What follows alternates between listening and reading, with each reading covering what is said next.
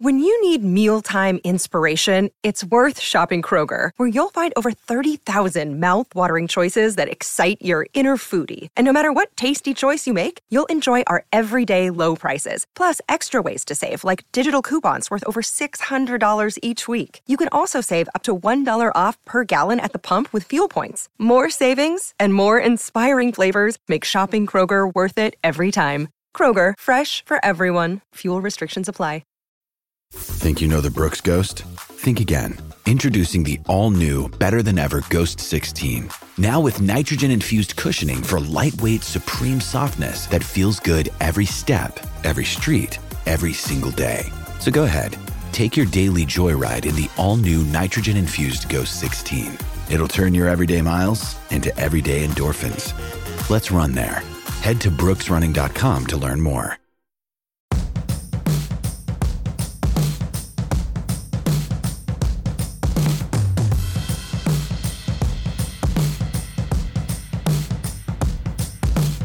Good morning and welcome to the H2P podcast here on DK Pittsburgh Sports.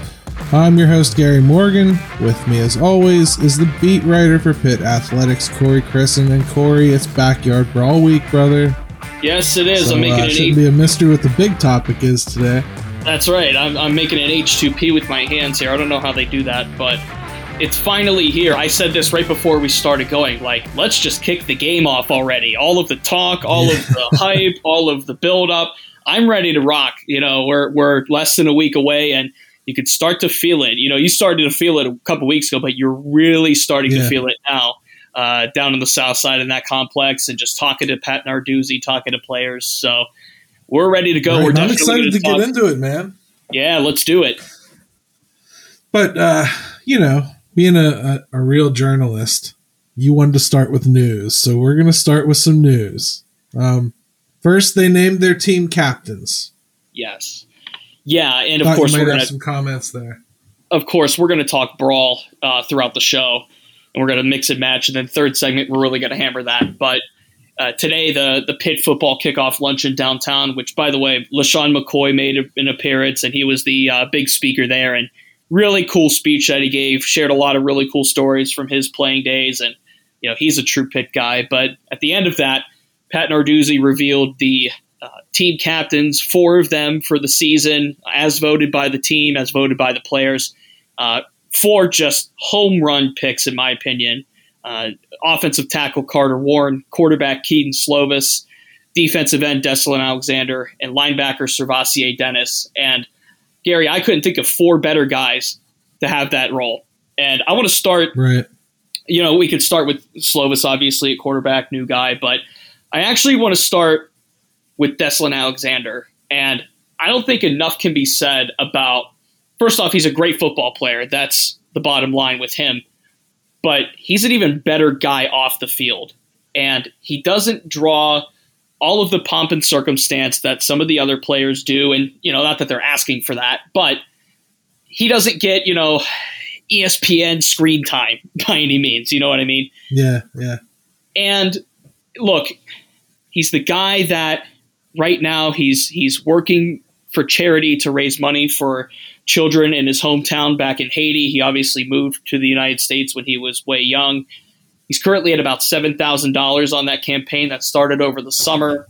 And anytime you ask somebody about Deslin, you don't hear about his play first. You hear about the kind of guy he is, the kind of human and person that he is. And you hear about the guy that he is in the locker room and how he's, you know, he's the guy that people turn to for advice, whether it's football or not, whether it's something that may be bothering them. You know, he's kind of the guy that the locker room turns to. So it's really not a surprise to see him listed as the team captain. It's it's really not. And I think people would say, well, Calijah Kancey's a better football player, or Erick Hallett's the better football player. That might yeah, be that's true. not always what makes the captain, right? That's right. That might not that might be true, but at the same time, you want the guy that's going to represent your school. And going to the other guys, Kedon Slovis, he mentioned this, and I asked him, you know, you got here in January, you had to win a quarterback battle, which, by the way, we have a quarterback now. Hooray. Um, but the fact that he went from transfer to getting the starting job, and he won the trust of that locker room. I think is the most important thing of all of this. You know, Kenny Pickett was a team captain for the last two years. Kedon Slovis now reprising that role as a captain. The quarterback doesn't always have to be the captain. It, it, just works out that way sometimes. So for Kedon Slovis to come in and eight months later be named a team captain, I think that just says a lot of a lot about his value and what he means to that locker room and how highly they really do think of him. And obviously, you know, him winning the quarterback battle over Nick Patti, uh, something to be said about that too. And you know, we'll get into that as we start to talk brawl here. But SirVocea Dennis, the vocal leader of the defense, I mean, he's got a smile on his face 24 7.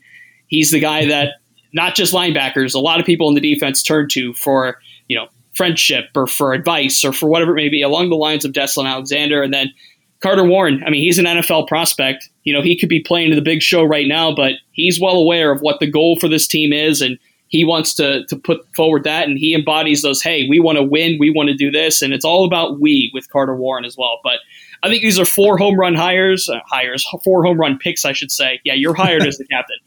Um, I'm in, I'm in uh, I'm in off season coach mode, I guess. But but anyway, so those four are, are, tremendous picks, and really happy to see, especially for Deslin, who you know a two time captain. He's the third two time captain since 2020.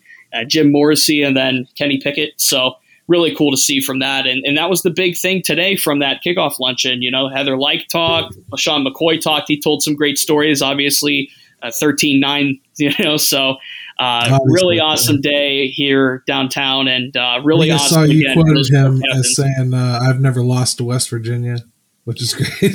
Not one lie detected in that one, Gary. That's great. So, I mean, we have a couple more minutes here before we got to take a break.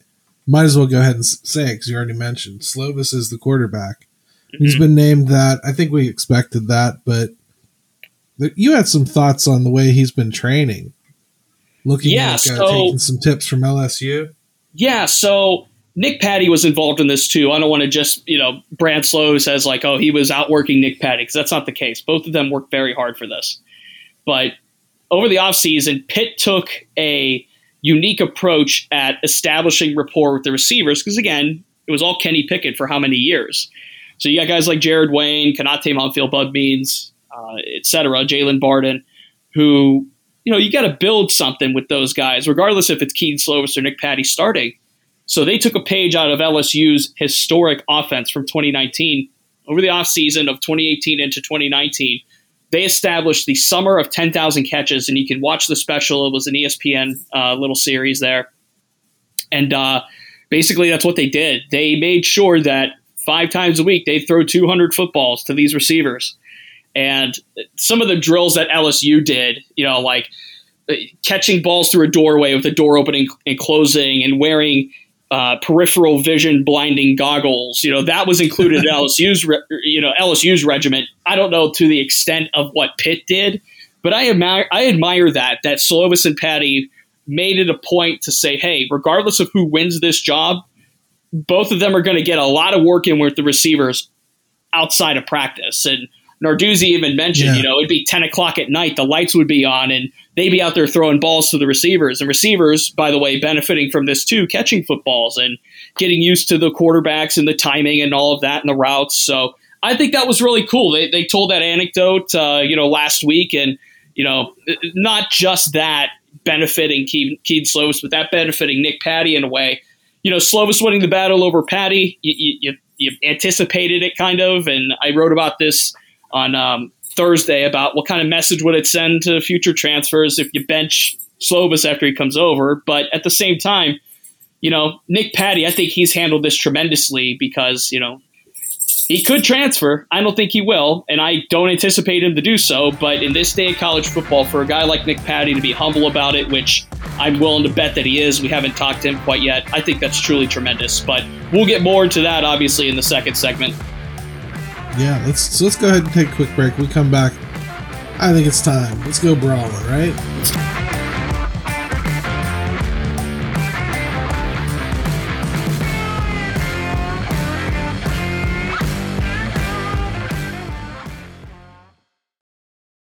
With threats to our nation waiting around every corner, adaptability is more important than ever. When conditions change without notice, quick strategic thinking is crucial. And with obstacles consistently impending, determination is essential in overcoming them. It's this willingness, decisiveness, and resilience that sets Marines apart. With our fighting spirit, we don't just fight battles, we win them. Marines are the constant our nation counts on to fight the unknown. And through adaptable problem solving, we do just that. Learn more at marines.com.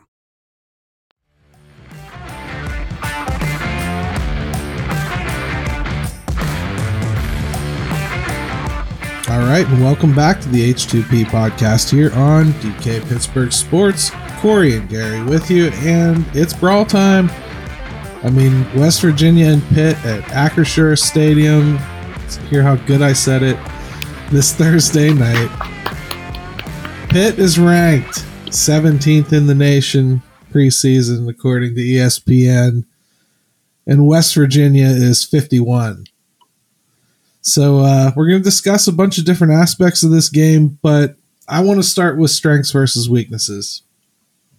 We talked last week about Pitt being a bit thin and untested in the secondary.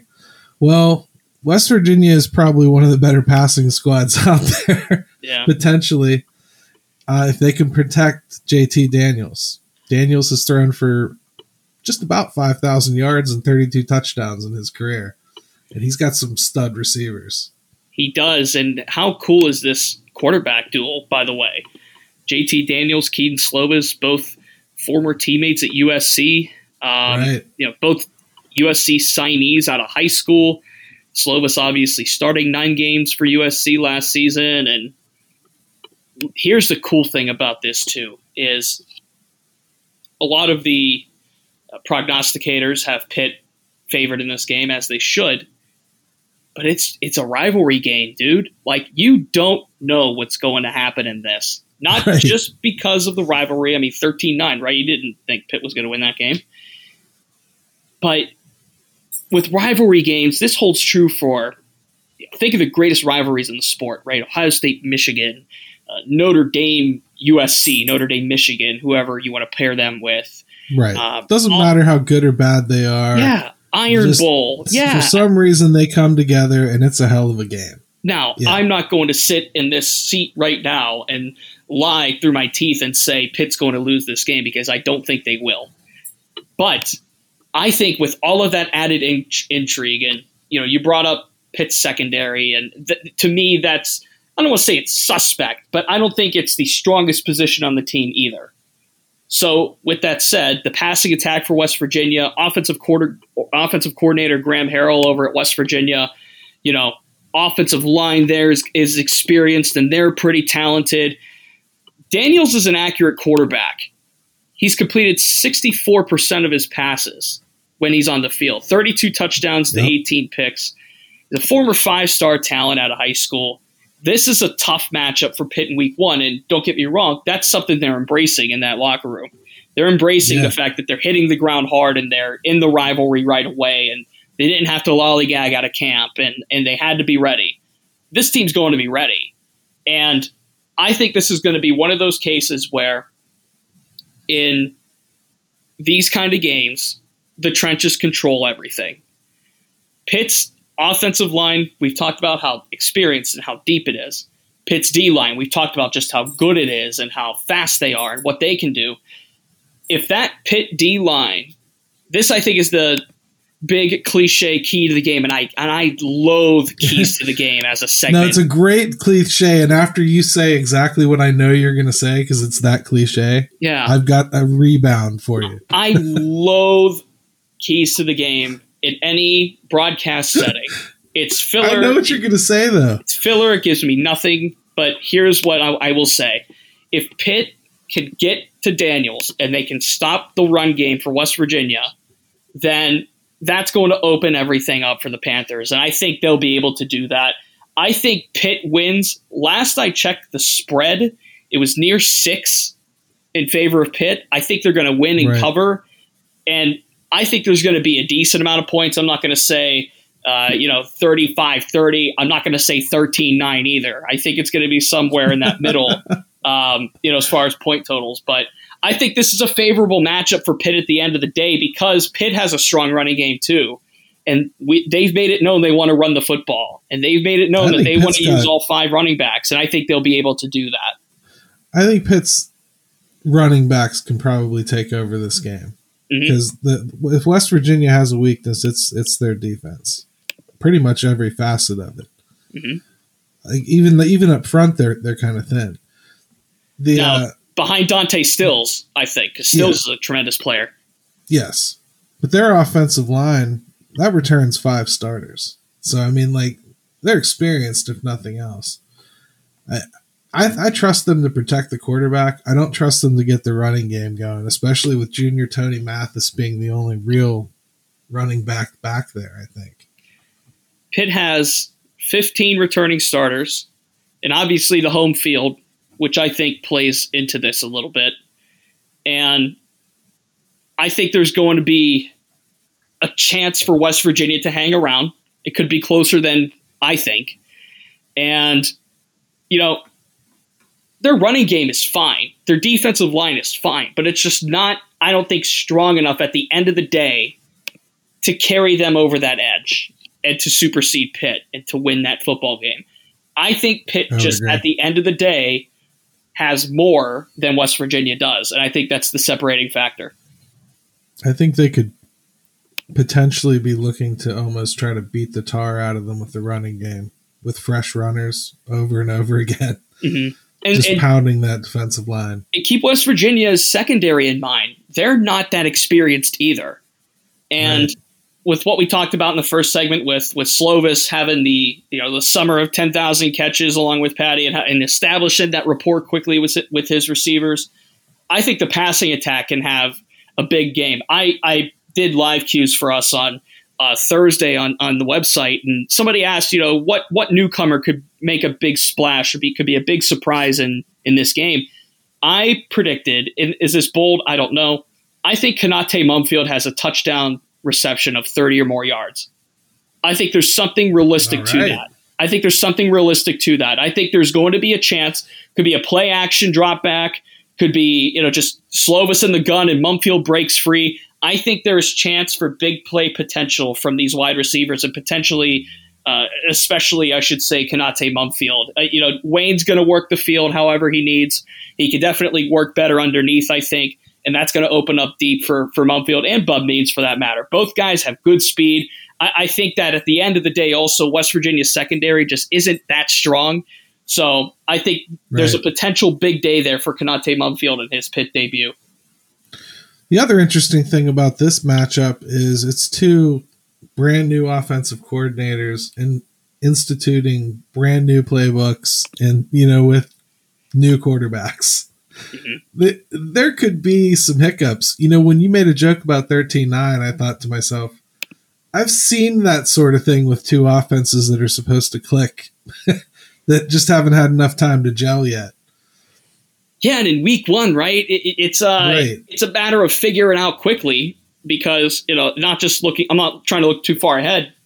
Pitt in week two is Tennessee, so if you don't have the kinks ironed out in week one, you better figure them out quickly, or rather before week one.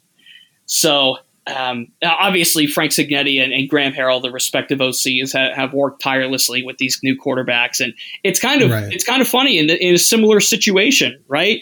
USC yeah. transfers, new OCs, um, you know, new installs. All of this is new for the offenses, and iron sharpens iron. Big cliche again. Pitt's been doing it against an elite defense. They've been trying to iron out this offense in front of an elite defense. Quite frankly, West Virginia's defense just doesn't match up to Pitt's. I don't think, and uh, so that could be a, a an early concern. An early concern that you brought up in scouting this team this year from in practice is the kicking game. You know, and, and you had said we were, we're not talking about it very much. I saw they named one. So where do we sit? How do you feel? Yes, we do have a place kicker. Uh, today, Narduzzi said Ben Sauls is going to be the team's primary place kicker. He beat Sam Scarton out for the job. And this is interesting.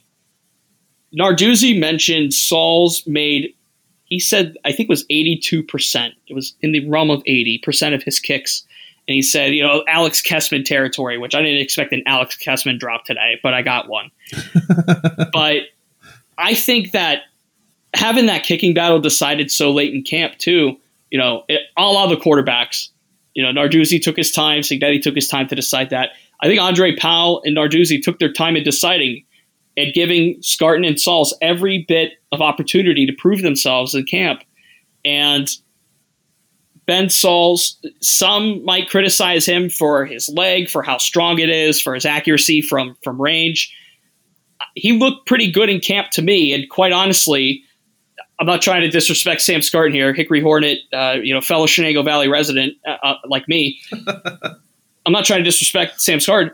Sauls just looked better in camp from what I saw, and and you know, while we were allowed to view some of the the windows in practice, you know, I I took a few days to kind of watch Sauls and watch Scarton and watch that competition. And I'll be frank, Sauls just kind of had better body language while walking around, while preparing, while doing his his kicking drills on the side. Because special teams they operate on their own wavelength throughout practice, except for the times where they're doing their you know with the 11s. Um, but just from even the the minor minutia of all of that, I think Sauls just kind of looked more confident. At the end of the day, that leads to feeling more confident. And this doesn't come as a surprise to me because of what I've seen from those two throughout camp. Now, I don't think Sauls has a short leash, but I do know Narduzzi likes Scarton, and I do know that Narduzzi you know, what I don't want to say he wants to find opportunities for Sam Scarton to kick, but if Ben Sauls has, let's say, two bad games, right, in a row, right, would Narduzzi be compelled to go to Scarton? That I think is up for debate. So while Sauls won the job, I don't think he's cemented. Yeah, that doesn't that. feel man, I have a hard time feeling secure when there's a battle that close. You right. It, it, makes me feel like nobody really just jumped up and grabbed it. I will um, say, I will say, in the case of Slovis for, versus Patti, you should. I will say that. I think context matters here. Slovis v. Patti, if it took as long as Narduzzi said it took, then I think you can feel comfortable about that because if, if God forbid, something happens to Kedon Slovis, Nick Patti can kind of just seamlessly come right in, more seamlessly than you could say for a, a place kicker to have to get warmed up and get back into routine and all of this to kick footballs again. I think that context okay. matters. All right, I'll tell you what, Corey. Let's take another quick break. When we come back, let's talk about some players to keep our eyes on.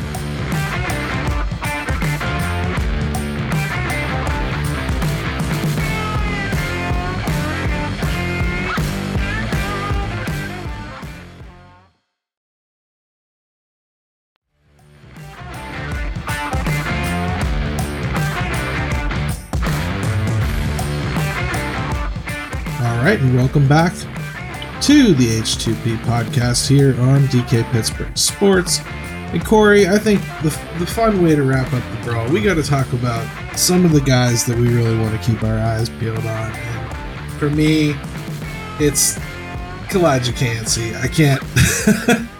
I can't think of anybody else that I love watching. I mean, he reminds me so much of a young Aaron Donald. I just want to see him play what reminds you so much of him, uh, of AD when it comes to him? He has a constant motor, for one thing, and he just is evasive at the line, like so slick about how he gets around and makes space for himself to make plays. It's just instinctual play that you just can't instruct. You know, mm-hmm. you can teach technique, but that's skill that takes it to another level that was what always made Aaron Donald so sneaky good. The thing that impresses me the most about Kancey is how quick he gets off the ball, a la Aaron Donald. He from right at snap, boom, he's out, and he's got the quick moves. He's he's fast and agile for a DT. So I see some of those traits. You know, obviously Aaron Donald is top of the mountain. He's Mount Rushmore, in oh, my oh, humble opinion. Yeah. He's, he's Mount Rushmore of defensive players ever in pro football. So that's all. That's a very high comparison a, for him. if you take it down, a, you know, a decade like a Xerox of a Xerox, that's the way I'd put it. There you go. I just think he plays like him. Not that he's ever going to play to his level. Nobody is anytime soon. So, who else is on your mind? But Uh, well, for West Virginia, um, Bryce Ford Wheaton. You stole mine. Receiver. You actually stole I, mine. I am not kidding. Seriously? Yep, go for it. I mean, I think with with an accurate quarterback, like you were talking about earlier with Daniels, I think that has a, is a money matchup because mm-hmm. they actually have a nice threat at the other side in Sam James, mm-hmm. and I don't know. Ford Wheaton is just athletic, big, fast. I mean, like he runs great routes. I, I really think having a quarterback that can actually maximize that skill set is going to set that kid to another level. And by the way, so, at 6'3, 224 listed, that's a big body to throw to. And yeah. look, we talked about it first segment. If if Daniels is their guy and Harrell, they, they solidified their concepts in camp, this could be a big player for them come Thursday. And again, with that Pitt secondary, I'm not the highest on it. He can make some plays in this game, and and I think there's definitely potential for that player that stood out to me on the opposite side of Calijah Kancey, he'll be lining up, is Zach Frazier, the, the center mm-hmm. for West Virginia. Sophomore, uh, 6'3, 306, decent size. Second team All Big 12 last year, but he's a guard that converted over to center. He's not a quote unquote true center. Now, I think that's a matchup Kancey wins, but this offensive line, it's him and then basically Brandon Yates out on the left tackle. So I'm not sure exactly how strong I feel about that depth to, to keep a hold of them. And, you know, they got transfer Doug Nester at guard. They, ha- they have, you know, James, uh, I, am going to botch this, uh, Gmiter, G-M-I-T-E-R, Gmiter at, at, at guard. And, you know, he's a four-year starter, but I still don't know if that offensive line matches up like to it matches up to Pitt's defensive line like they think it does. It certainly isn't going to match up to the depth that Pitt can put out there. No, because Pitt can pound you with two solid lines of defense if they want to, mm-hmm. and that's uh that's something that I've seen them do a little bit more, subbing like guys in and out a little bit more on the edge rushes from from defensive end last year. Mm-hmm. Kept guys so much more fresh and I think it helped uh, Kancey a lot in particular, but SirVocea Dennis as well, because that guy's motor doesn't stop. Well, a, a, player I'm watching out for West Virginia. You mentioned Dennis, a linebacker. I'll go with linebacker Jasir Cox. He is what Pitt got with Tyler Wiltz, in a sense that, in a sense that senior transfer from a really darn good FCS school Wiltz came to Pitt from Missouri State, Cox from North Dakota State, the cream of the crop. You know, they're the Alabama, they're the Ohio State of the FCS. They're championship yeah. or bust every year. He comes from a winning program. I mean, 124 tackles, three sacks, three picks, 10 broken up passes, seven and a half tackles for loss over his last two seasons with the Bisons. That is a tough program to excel in because of the standard that it holds. I mean, it holds itself to an FBS standard. So if we're talking about Pitt's running game and how they might be able to break out, this is going to be the guy that has to play well to stop them. I'll give you Absolutely. two. I'll give you two that I have in mind for Pitt. Number one on the offense is Gavin Bartholomew. And I don't know if that name was expected to come up today, but here it is. Because you have a guy that's taken over for Lucas Krull, who is a solid tight end in this in this ACC and against Power Five competition. That offense, they feel that Bartholomew can just slide right in and continue to do what Krull has been doing. They feel that Gavin Bartholomew is another, essentially just a wide receiver. And before of course, we get before we get too far in on Bartholomew, can you also touch on how this new offense is going to use the tight end? Because I think that's a question I had I don't even question Bartholomew's skill. I just felt like he hasn't been getting mentioned much, and it's maybe because he's not real involved in the offense. So it's, it's not that he's not going to be involved. The pro style offense, it, it, it tends to benefit the running backs and the wide receivers a little bit more than it would the tight end. Now, Bartholomew is athletic enough to be put in a slot, to be lined up on on on the flank of a tackle he's athletic enough to do both. And there's going to be situations where they're going to need a big target to get down the field and get a football in the middle of the field. They're going to need someone to absorb a hit. They're going to need someone to make a key block. Gavin Bartholomew is going to be, while he might not be a stat sheet stuffer, he's going to be just as important to this offense as any other player, just because of the versatility with the position. Um, their tight ends coach, he basically called Bartholomew. I had to laugh at this. Called him a, a big, strong rascal. Like you want those, you want those, you know, those kind of guys to play that position for you. Someone that's not afraid to lay the big block one play and then go catch a pass downfield the next. They like Gavin Bartholomew it. a lot, and they're going to find ways to get him involved. And I think that in in a similar vein, in talking about the, the linebacker at West Virginia, talking about Cox, I think that you could say just about the same about Gavin Bartholomew and in controlling the middle of the field and opening opportunities for those running backs at the end of the day. So Gavin Gavin Bartholomew on the offense for Pitt for me, and then a guy on the defense, and I've talked about it before about John Morgan. If Kancey yeah. and Baldonado are going to be as impactful for this defensive line, and along with Deslin Alexander, by the way, as as we anticipate them to be, then that's going to open up opportunities for guys like David Green and John Morgan. And Morgan had a great spring camp. He's looked stronger throughout the summer. He's an athletic, fast guy off the line. I think there's an opportunity for John Morgan here to really make a statement and, and come out for a what do they say coming out party to have one of those. I think there's a chance for John Morgan here to have a really solid day against that West Virginia O line. He'll be lined up on the opposite side, um, you know, as that tackle that I mentioned. You know, I, I mentioned West Virginia's offensive line with Brandon Yates. You know, he's going to be at left tackle again. If you line Morgan up on that right side, I think there's a chance for him to make some good plays. Awesome, man. I'm looking forward to it. And like you said earlier, let's just get the game going. It's uh it's enough build up now. I love that it's opening the season too. Mm-hmm. It's forces both these these teams to have been focused on on the very beginning of the season all along instead of that cupcake. Love it. Do you want to give a we should do we should do I mean we're week 0 now so it's a little tough we should do picks against the spread. We didn't think of this before the podcast because uh, we're both professionals. So, it, it, the, much to the chagrin of that, what do you have as a final score for this game? I'm curious.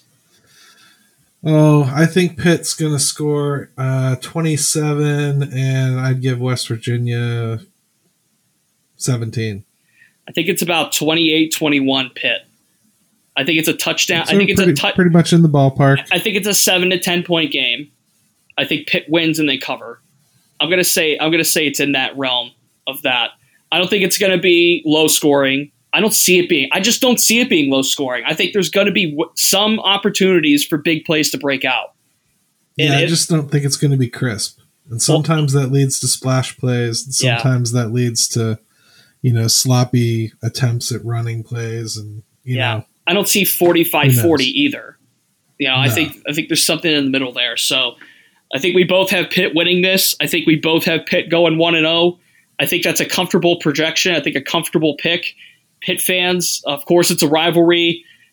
You should feel confident about your team, and I might have a little question in my voice there, but I don't. You should feel confident about your team starting one and zero. Oh, I, I feel. And uh, obviously, with a big one against Tennessee in week two, we'll, we'll be back right here with the conversation on it. And obviously, next week on H2P, we'll be probably recapping a backyard brawl. I would think we'll be recapping and probably looking a little bit forward, you know, but we'll have a good time anyway. Hopefully, we'll be in really good moods. We'll see. I think we so, will. I have hey, a feeling that we will. With no further ado, how do we always end the show? Hail to Pitt. Hail to Pitt.